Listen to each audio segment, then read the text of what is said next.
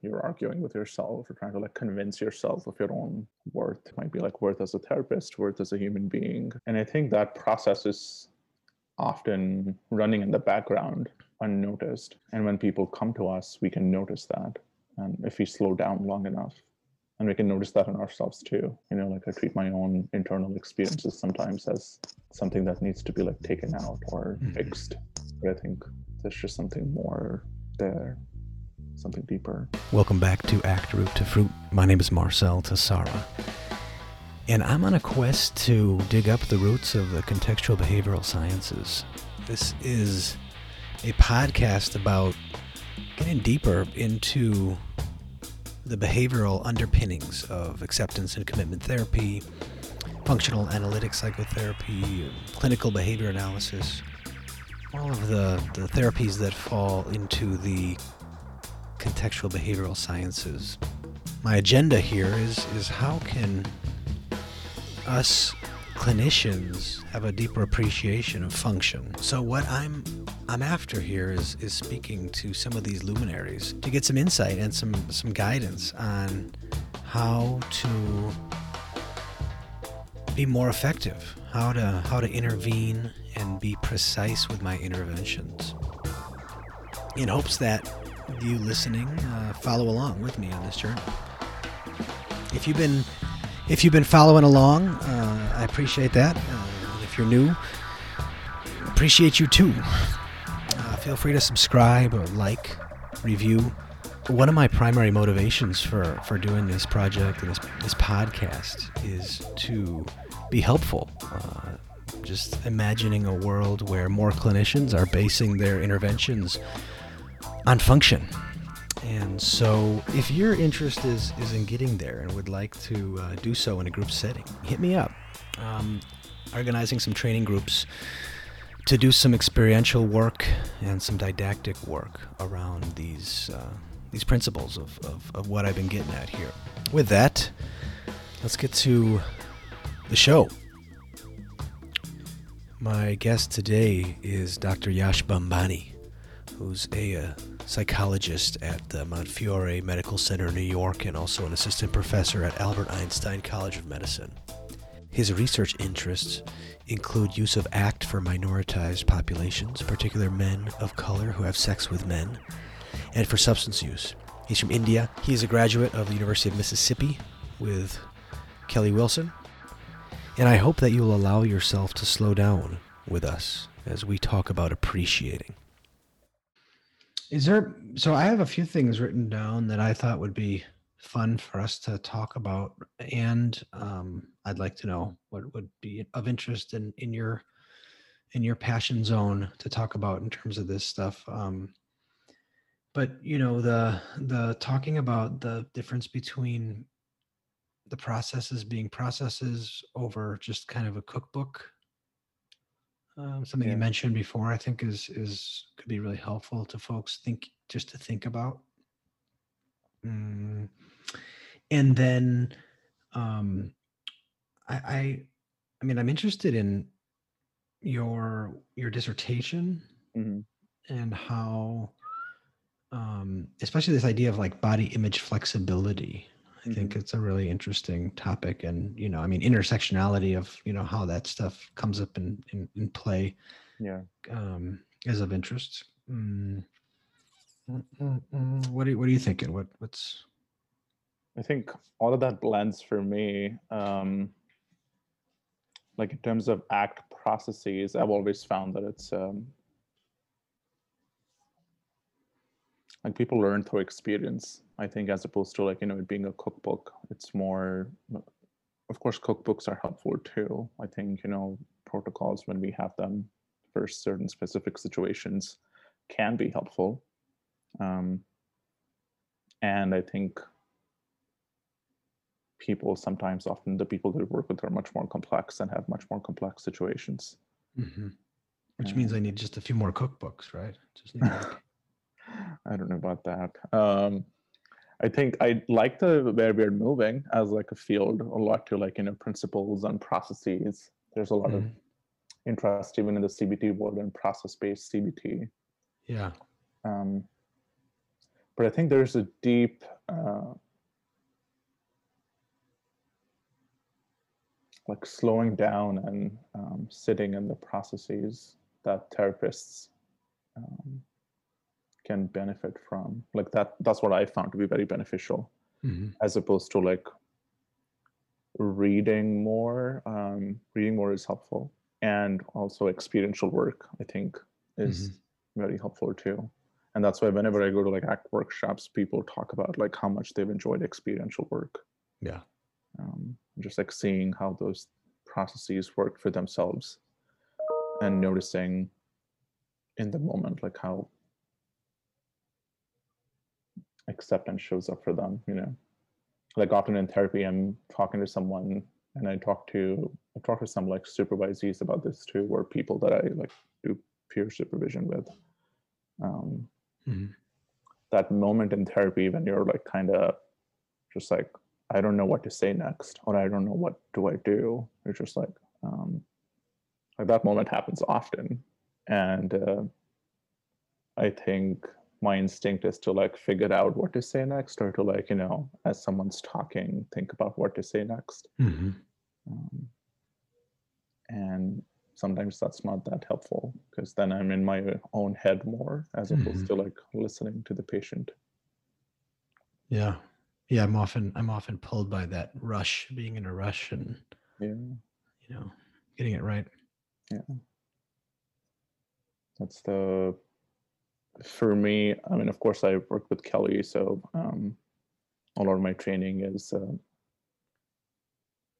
different. Uh, people do act differently. Most of my, my training mm-hmm. was with Kelly, so um, that has been most impactful. And there's a metaphor that he uses in his book, um, Mindfulness for Two. That metaphor of like, you know, are people a sunset or a problem? Mm-hmm. And I found that to be really, really, really impactful. Yeah. Yeah. How does that steer you? Like people walk around, you know, whenever people walk around in the world um, feeling as if there are problems and their internal world is a problem too. Um, like something to be solved and something to be managed. Because mm-hmm. often, like, I mean, I wondered if you've noticed this yourself too, and people have noticed this um, whenever they feel something uncomfortable or distressing, we kind of go, you know, to like solving that internally, like what to do about it. Mm-hmm.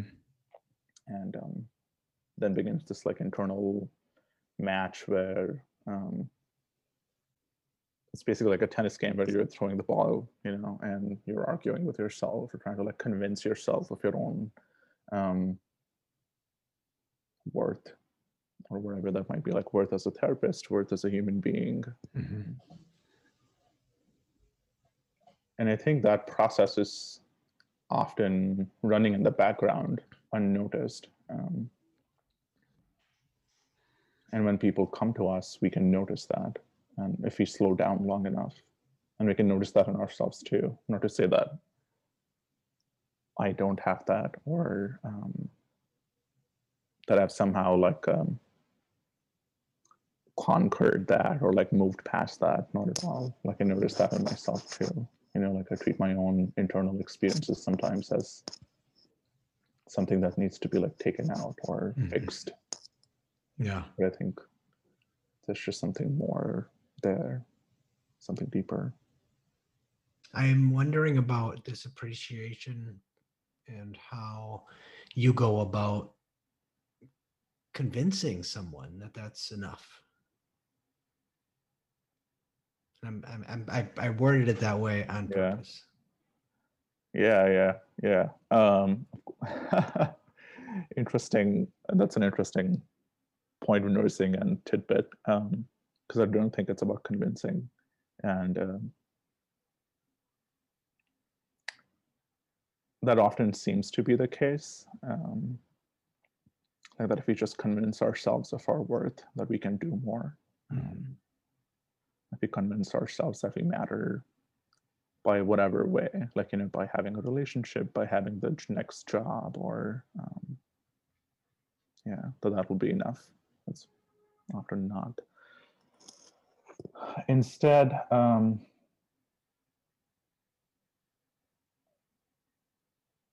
I think what I um, hope to do is to help people, whoever I work with, help them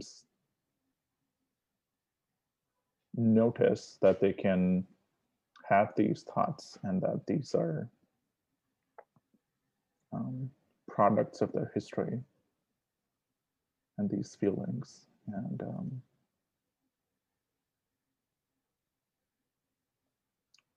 carry them with them carry those thoughts and feelings with them and still um, do what matters Yeah. So staying staying on the experiential. yeah yeah and for a purpose um,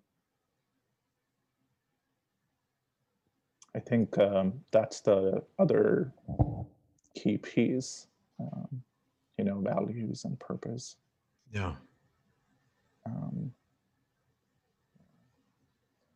for me, um, often that has been people I love and people like, for example, my brother. Um, he's five years younger, and um,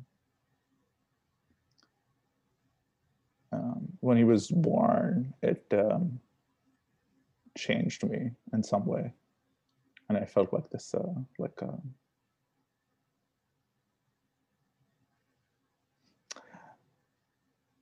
as if like something something I've like something existed outside me that I like loved like crazy Hmm. And loved so much, just like that I could not, um, yeah, couldn't describe it, and that's I return to my what people I love often, um, and how they might carry that because they have a version of that too. Mhm. and I see them having it, um, and like that's um, something that drives me. Yeah. Do you find yourself bringing that into the the therapy room with you? Yeah, um, like why that matters to me, and in the therapy room, it's also um, like why I do this work because it's meaningful to me.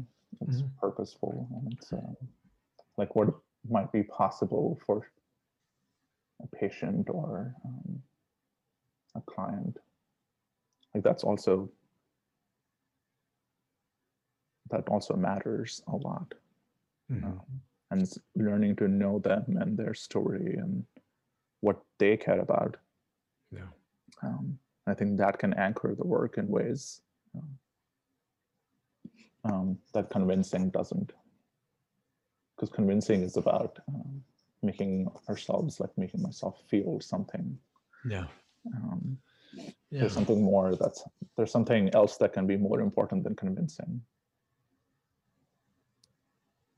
And that that quality of appreciation is uh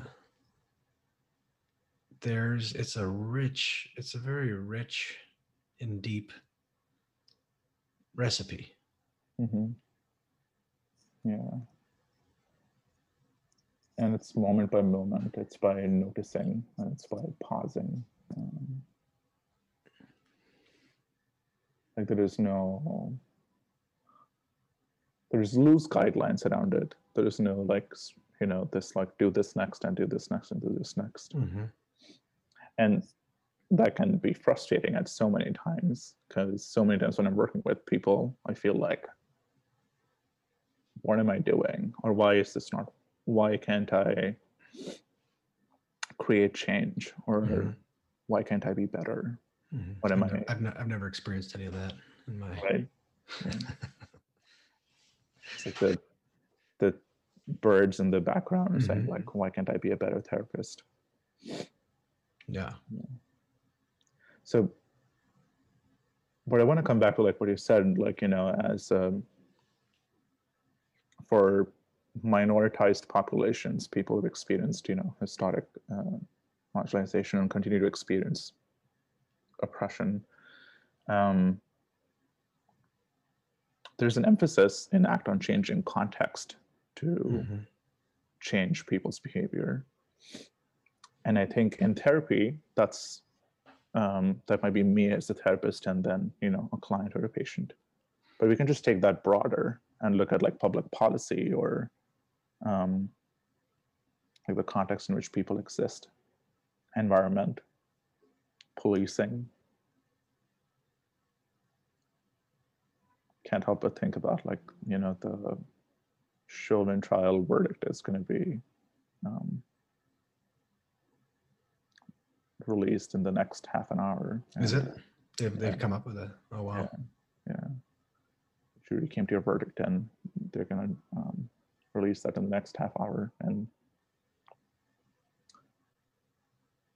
like, how do we make the context better to help people thrive? Yeah. And I think um, we can do that work on several levels. Um, and other people have said this in more elaborate words than I have, but like on the individual level, on the group level, societal level. Um, yeah, and I think that's the need of the hour. Yeah. Yeah. And for CBS work or for ACT work, when people are working at the individual level with people who might be different for them, different from them, I think um,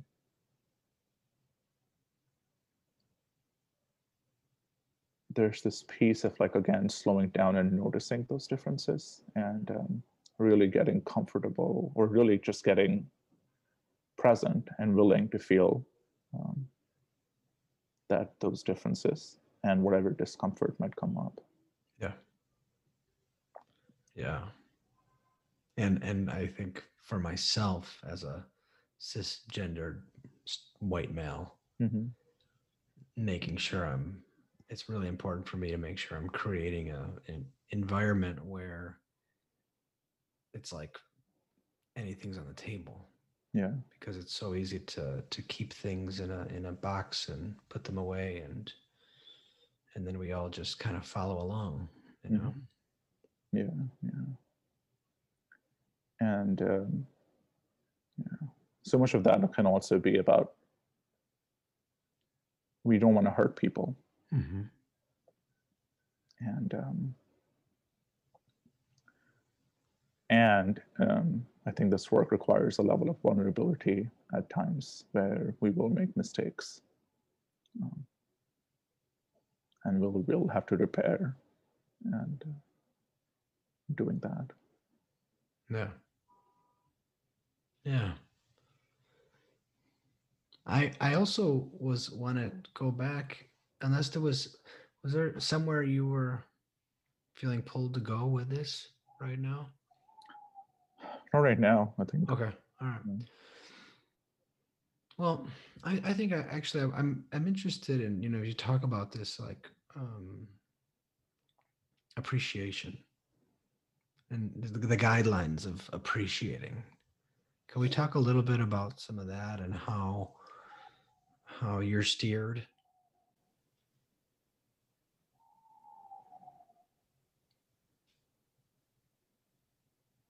I think um, again, I, I feel um, like we're heading towards like let's figure out the steps territory. Um, it feels like that. I, I don't you said that's just a guidelines. You said Yeah, loose yeah, guidelines. So I know. Yeah, it feels like blame yourself on that one. exactly. Yeah, yeah. And uh, I am. That feels more like uh, steps territory. Okay. But I okay. think, um, like when I think about working with people, um, I want to like understand and know them more than understand. I want to know people's experience, Mhm. um, like what makes them do X, Y, Z, what Yeah. makes people drink, what does it take away, um, what pain does it wash away Mhm. like what pain comes back when they stop drinking um, what matters to them so there's a there's several processes there. One of them you know is like um, curiosity. If like uh, stepping into another person's experience and really um, knowing it. And if i start to question, they'll start to think, of course, or like they'll it'll come to the forefront, um, and they'll spend more time on it. And um, then, of course, there's processes of like willingness, defusion, um, acceptance side, where you're like, um, whatever comes up, comes up. Mm-hmm. And that can be, that might be painful, that might be sad. Um, but would that be worth something? And has trying to run away from that sadness word. One of my patients recently actually talked about um, getting a getting a piercing and talking about how that was like initially very painful um, but later they appreciated it and they were they said you know they really liked the piercing and that looked beautiful and uh, i kind of related that to their experience being you know um, feeling sad can be painful um, but if attempts to like make that sadness go away haven't worked um, can we let that stick around and still do um, what might be good for you mm-hmm. like um, going on a walk or talking to a friend yeah. yeah and i think a part of this appreciating is also noticing our tendency to fix and our tendency to like want to problem solve, which is like as which, therapists, as therapists, as people, as humans. Yeah. Um, which again, in itself, there's nothing wrong with it. But if you rely only on that, yeah, uh, that can be like different situations require different um, approaches or different. Uh, we need behavioral variability. If you just mm-hmm. use um, problem solving exclusively. Yeah. Um, that might not work, like with our own experience, with our own internal experiences. So I think pausing is one of those principles, I would say. Yeah. Um, yeah. It's very helpful in any moment, just like noticing what's going on now. And there's yeah. a lot going on at any point of time. so in the spirit of that, like um, I want to invite you to pause and notice what might be going on for you.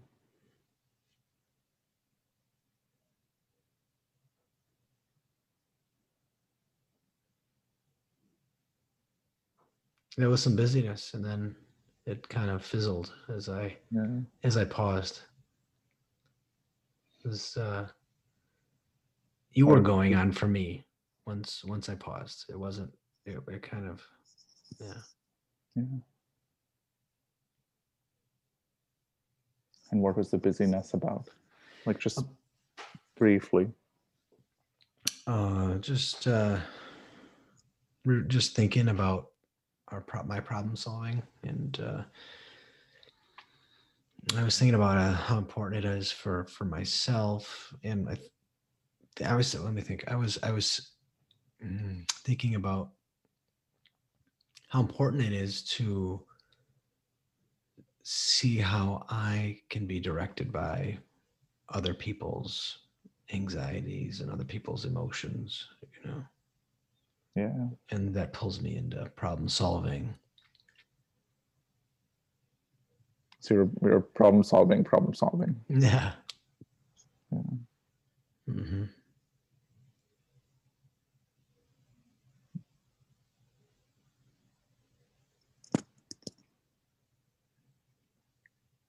and again, like nothing wrong with that at all. And I think um, being pulled by people's feelings is, uh, and being um, cognizant of that is extraordinarily human and um, and at the same time i think there's something in there about um, like almost fragilizing if people are feeling you know how we respond if someone's feeling sad um, or anxious we mm-hmm.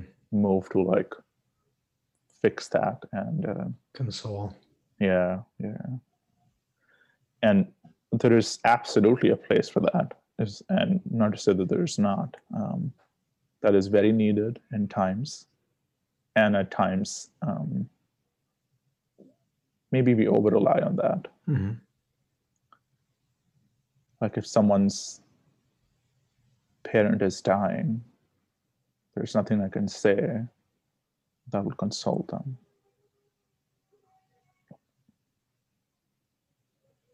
yeah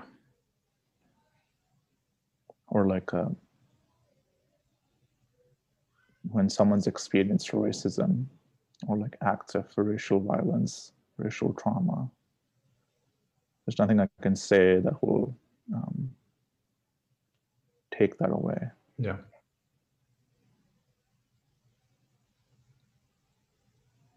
At the macro level, of course, I can engage in actions that are consistent consistent with my own values to like change the context on the individual level um,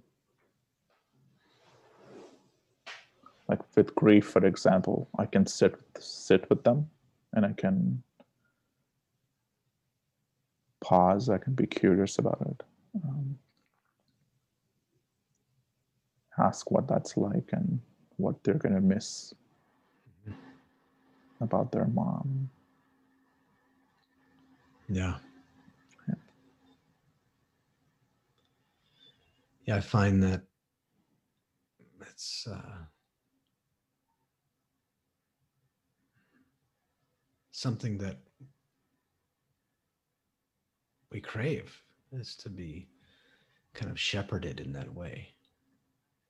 Say more about that. You know, um, well, I mean, we um, live in a society that, and, and, we not only do we live in a society, but I mean, it's in really an extension, extension of our mind that everyone, you just, you know, we're okay. You're, you're doing fine. You don't, you know, and, uh, yeah. um, not being okay is not okay.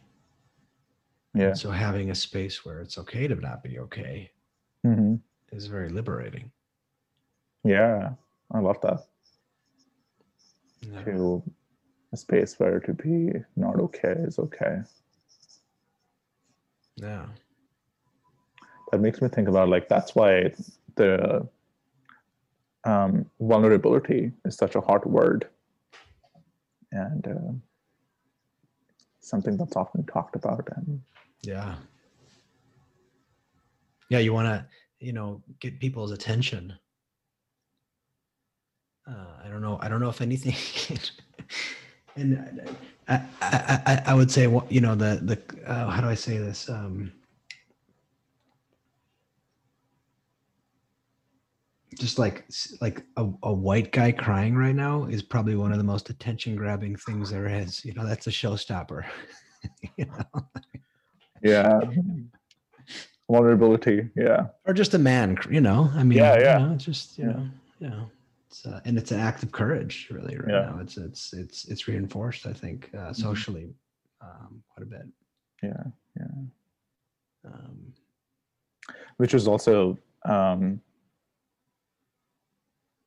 it made me think about how when women cry, they can also often be punished, um, mm. like in public at least, you know.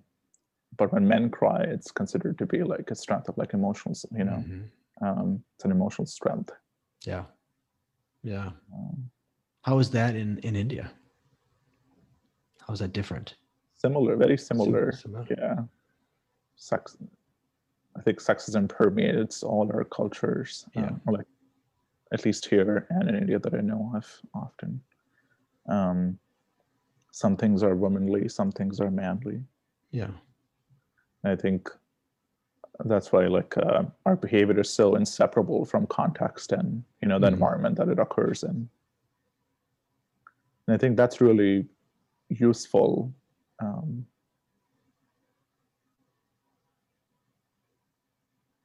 to remember whenever we work with people and just think about like you know what and it's very trauma informed too like instead of like you know thinking about what's wrong with people what happened to them Yeah.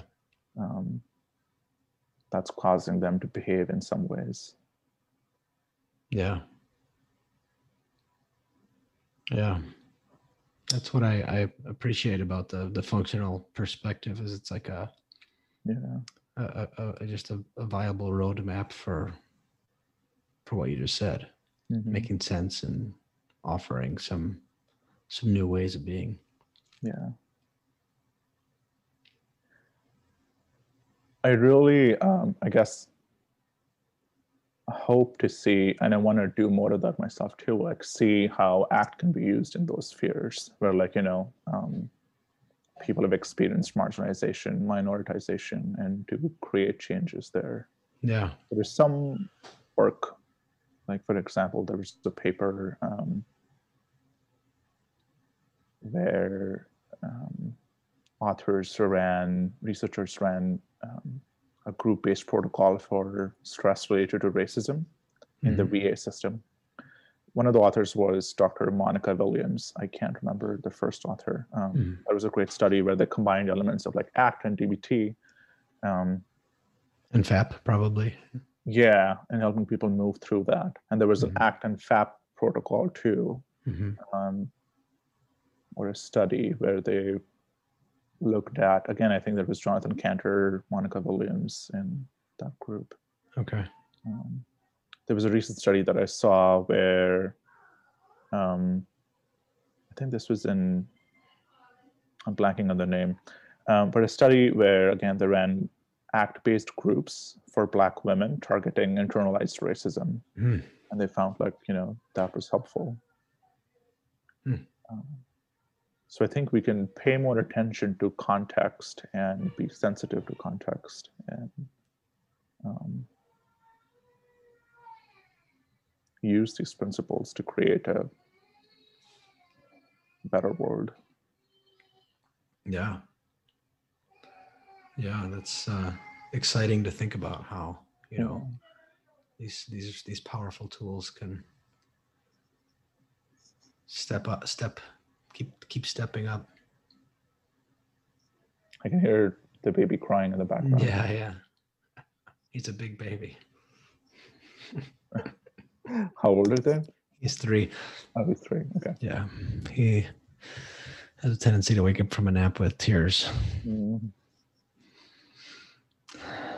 Could probably do a functional analysis around that and make sense of it. I'm, I'm wondering as you talk about this um, contextualized work around um, kind of areas of, of trauma and maybe intersectionality of, of different identities. Um, if you could talk a little bit about about your work and, and your your areas of interest around this and um, body image flexibility. Um, so my main areas of interest are, you know, working with people, uh, working with mar- marginalized or minoritized communities, um, specifically focusing on like racial ethnic minority populations and sexual gender minority populations, and of course the intersection of those. Um, so like a, a lot of my work has been has focused on gay men of color. Um, and you can say that's a lot of research research um, We're all, we're all drawn to the field for a reason, right? I mean, yeah yeah and i think these things come up and um, like when i was thinking about dissertation topics or research um, i was like it's going to be hard i might as well do something that you know um, is close to my heart or would Yeah. like help me keep going so I think about that specifically body image flexibility in ways, you know, um,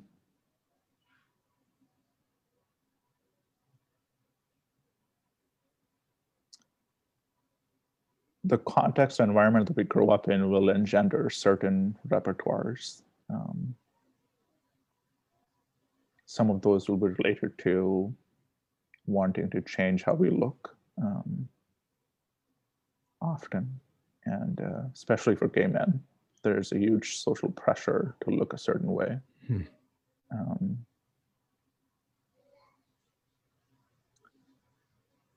for some people that works. For some people it, it doesn't. I Mhm. know for me it didn't, Yeah. and um, and the thing there is that there's this piece where you can convince yourself that it will work. That if you like just try hard enough, if you press the lever enough times, or like you know try Mhm. doing it different ways, um, you can do it. But it's a Yeah. um, it's a losing game. It's a, and I will, of course, attribute uh, attribute this to um, this is a Kelly. This is a Kelly Kellyism. Um, it's a game of like you know, first you lose and then you play. Hmm. Because like if I need to um, make my body look a certain way um, to be worthy, then that assumes that I start with being unworthy. Mhm. And there is always more. There is always more muscles to have.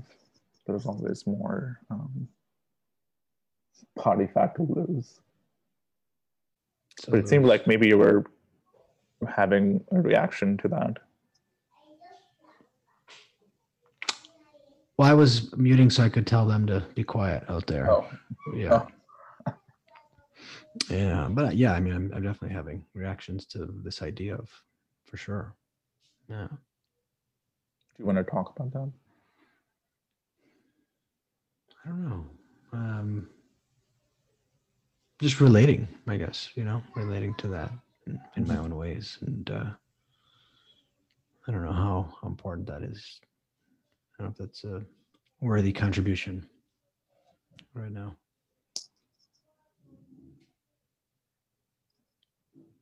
Um, it looks different and of course um, so my experience has been very different but it seems like there's a piece of it that you can relate to Yes. Yes.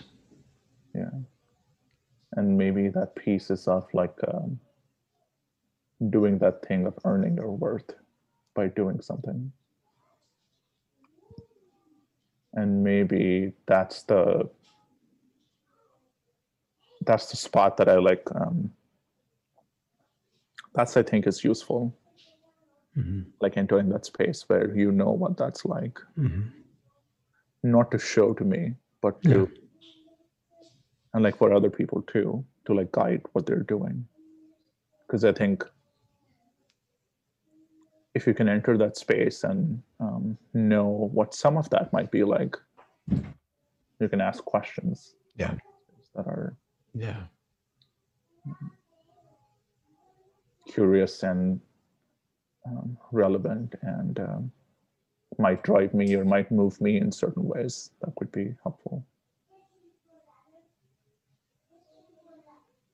Yeah. Yeah, I'm, I'm just thinking about how that has um, steered me, and I want to continue to make sure that, you know, my relating is helpful and not uh, obtrusive or detracting. And uh, um, yeah, noticing the problem solving agenda has come up again. Need to make sure that you do it right. Mhm. Yeah.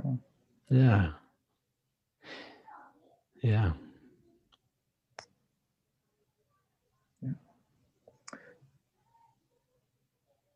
Yeah. So that's I found that to be helpful. And um, then I think um, the piece of the psychological flexibility that translates to body image is uh, seeing yourself as you are. Um,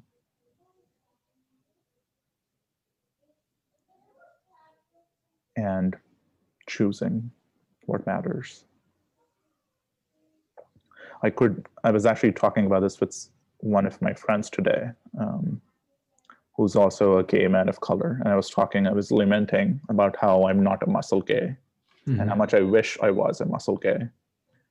Um, and uh,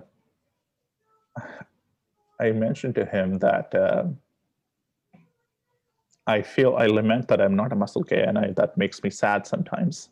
Um, but also, I don't want to be that um, because I think moving towards that would require me to give up on other things, mm. like you know, time reading or time spent with friends or time spent talking to family. Um, it would require me to focus exclusively on going to the gym at least once or twice a day. Mm-hmm. Um, yeah, and I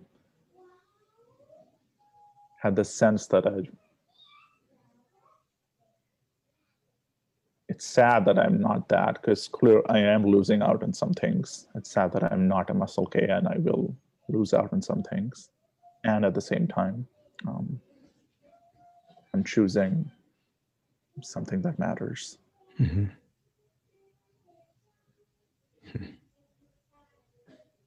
So some allowing yourself some permission to lament. Yeah, yeah. Sometimes. Yeah. And I think allowing yourself to feel what you feel.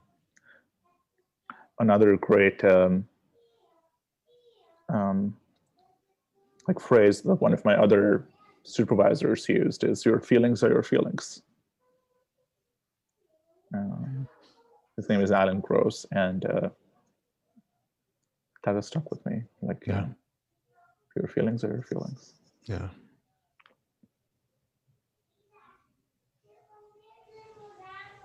Can't think them away. You can't convince them away.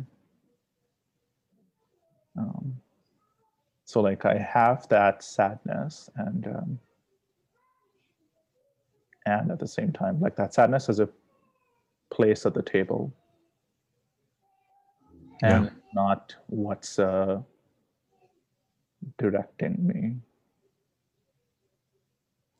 i'm wondering about this appreciation and your ability to appreciate these elements you just talked about these these these feelings at the table and um, how that has impacted your ability to appreciate clients' feelings at the table.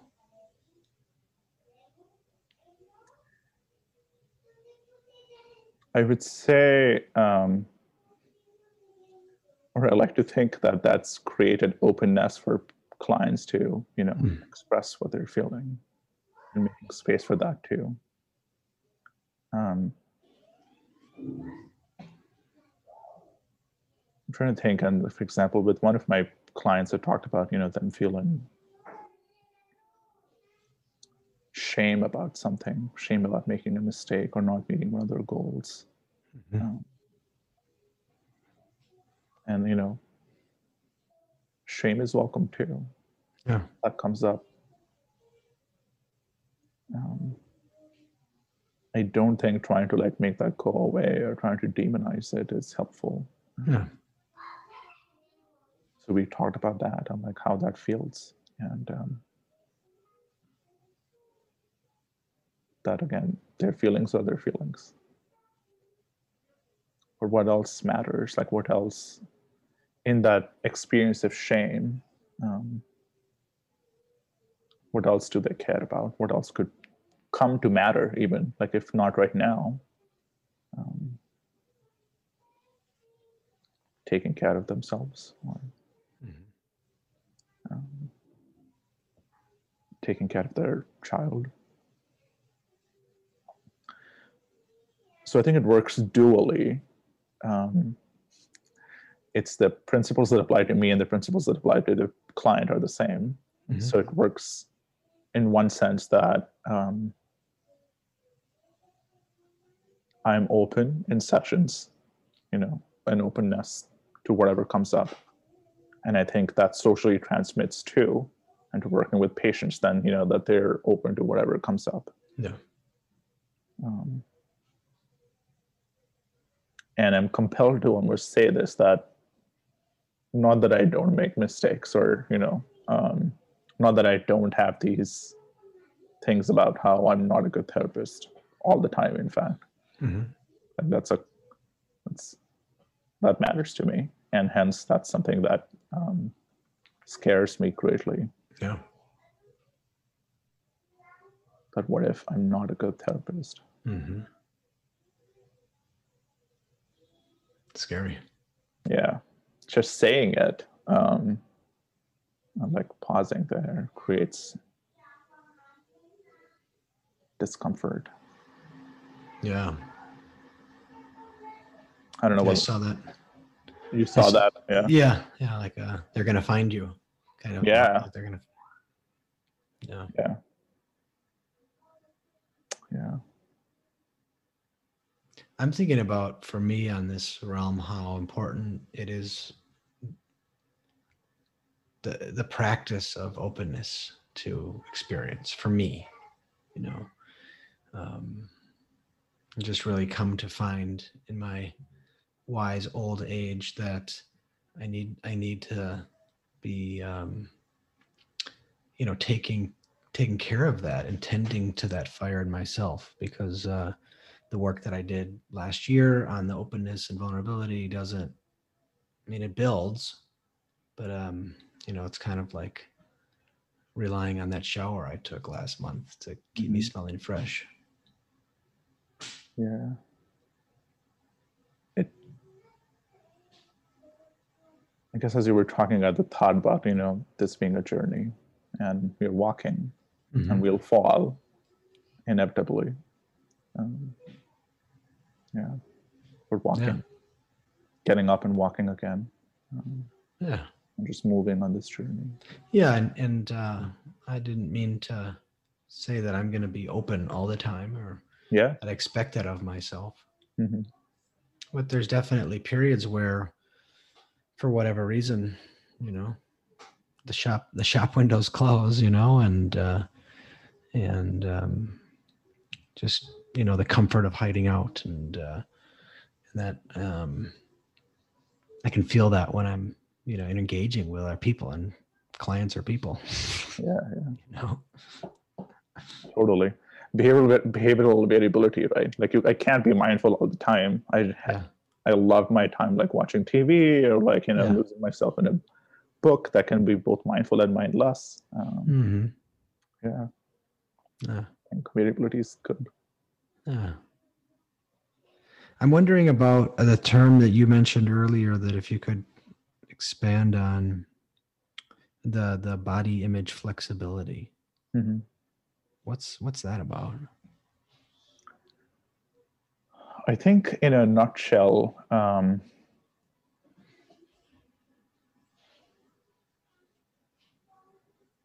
I would say that's doing what matters and what's values consistent as related to your body and um, being open to internal experiences that come up whether those might be like you know um, expectations about your body to look a certain way um, or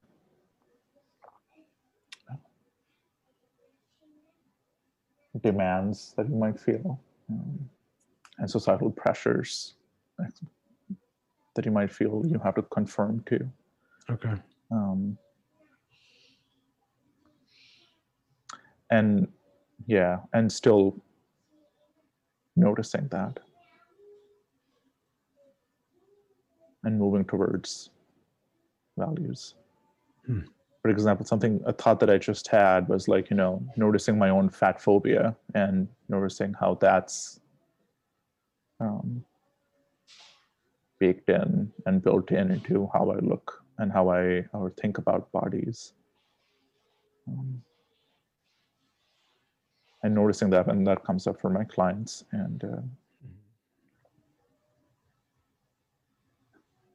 how we can help them or how we can help ourselves to um, like if being kind and being healthy are values that we care about how we can act in ways to move towards that. Um, while letting these internal experiences come up and being open to them Okay. i think that i think of like body image flexibility Okay.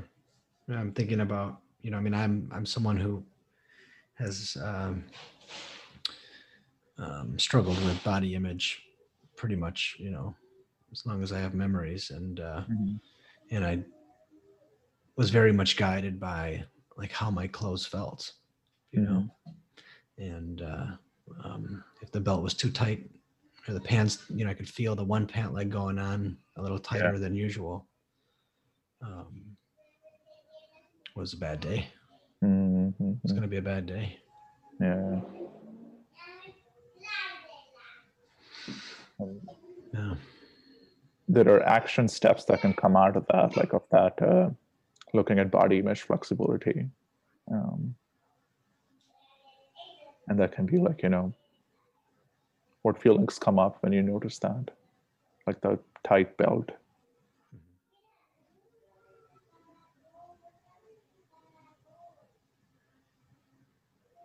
Disgust.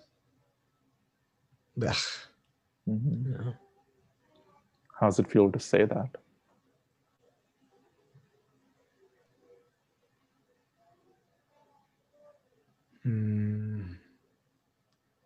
I don't know. It's a little bit liberating to acknowledge it.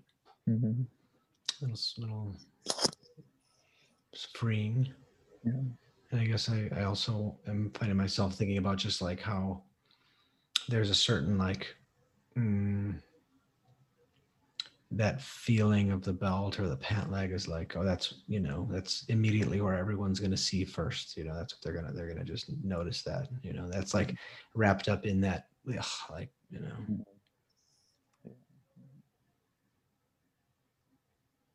Yeah.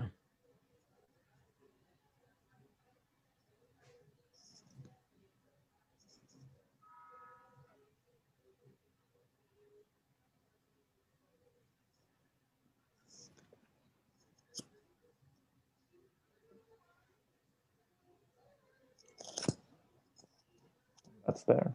hmm I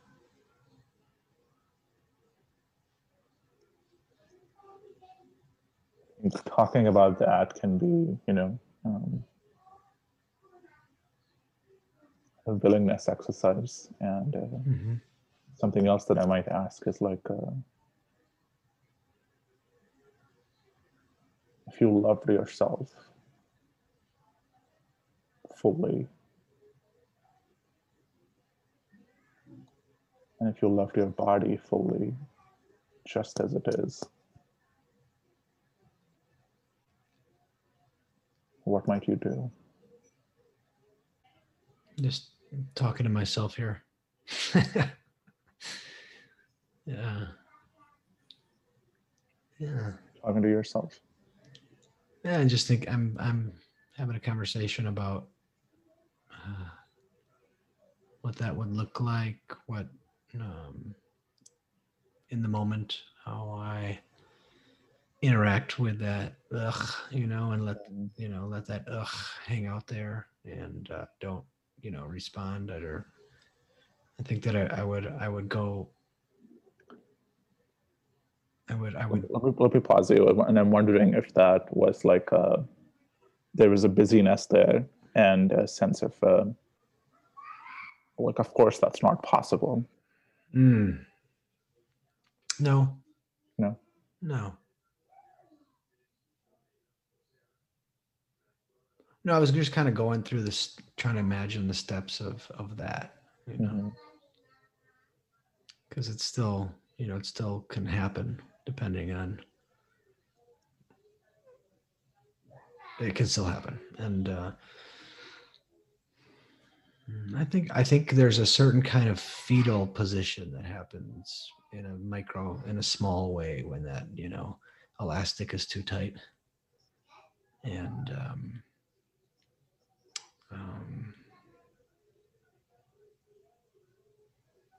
like a cowering, you know, and uh, um,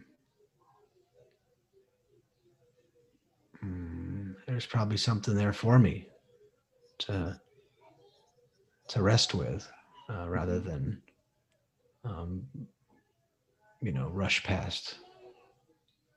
Yeah.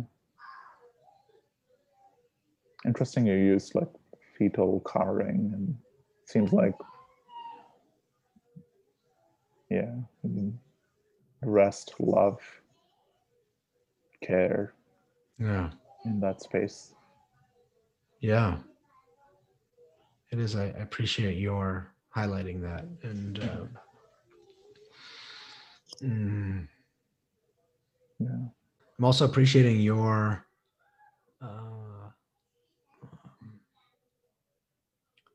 approach of appreciating. it Doesn't feel like there's busyness. It doesn't feel like there's a, there is a unspoken, we don't have to do anything about this stuff. Yeah. Yeah. And that's the that's the goal. That's the that's what I that's where I'm um, hoping for Yeah. for me and for people that I work with. And i'm i'm curious about how you if you anchor yourself there so to speak. Because because i you you you know you get you get tripped up i'm sure. Yeah, yeah, you know roped in and all that kinds of stuff you know? Yeah. do you have any any places you go for for reminders or kind of a or a slow down yash stick to home base yash whatever i mean what what do you do I was laughing because I'm noticing just how much, like, in the span of a conversation, my mind can go. uh, Um, and I think that's the mindfulness piece, being present piece, where just uh, coming back, um, coming back to what's now um, and what's present. This conversation, this space.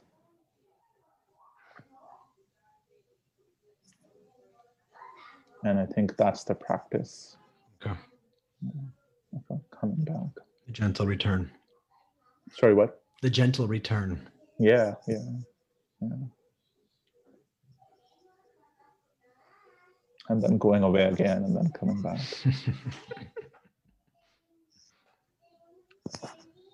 yeah I think I like to think of it, um, or like I guess I um, view it often as this uh,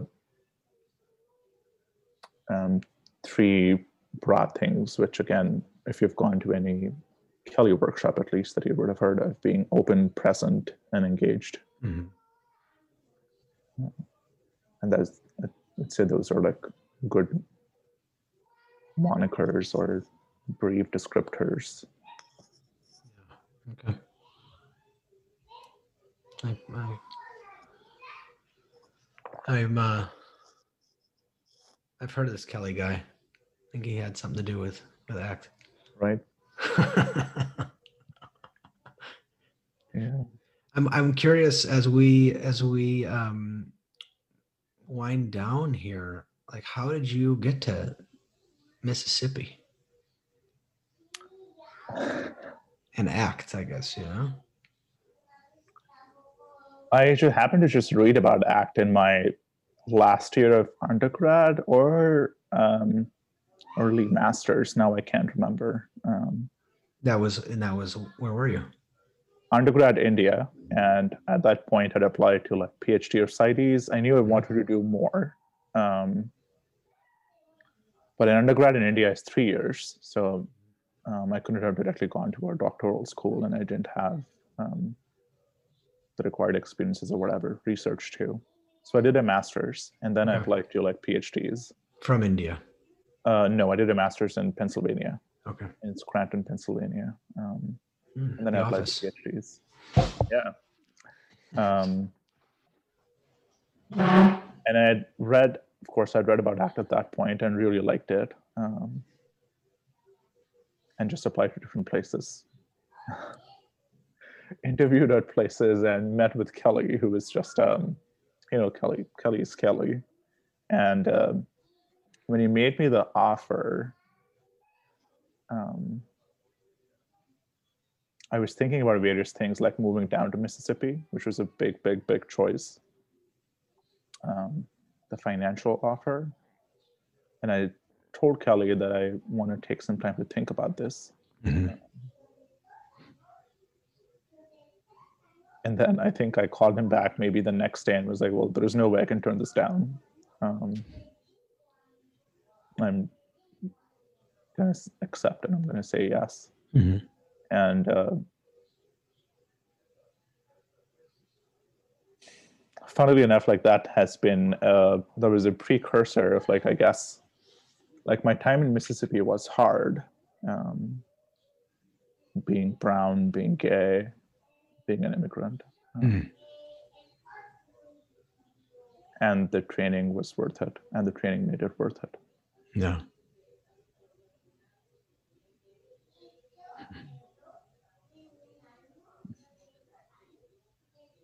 Well, we're we're uh, I'm I'm grateful that that uh, has been your your path and you chose thank you chose that.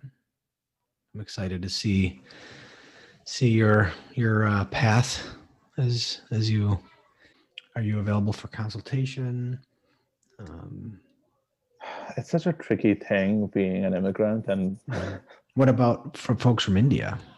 I mean, I mean, i'm yeah for consult i can be available i will find a way to figure that out okay, I think I'll find a way to make that work for consultation, for research collaborations. okay, I'm interested in like, you know, research on again with like LGBTQ plus communities, racial ethnic minority communities. So I think both of those that would be helpful. Okay. appreciate that. Yeah. yeah. Uh, well, thanks so much for for sharing your your uh, your heart and uh, um, wisdom and experience. Thank you for having me. I'll I'll put a link to your contact information in the in the show notes, and um, um, people can find you. Yeah. find you there. Okay. All right. That sounds good. Thanks, Uh, Yeah, thank you. Thanks for having me.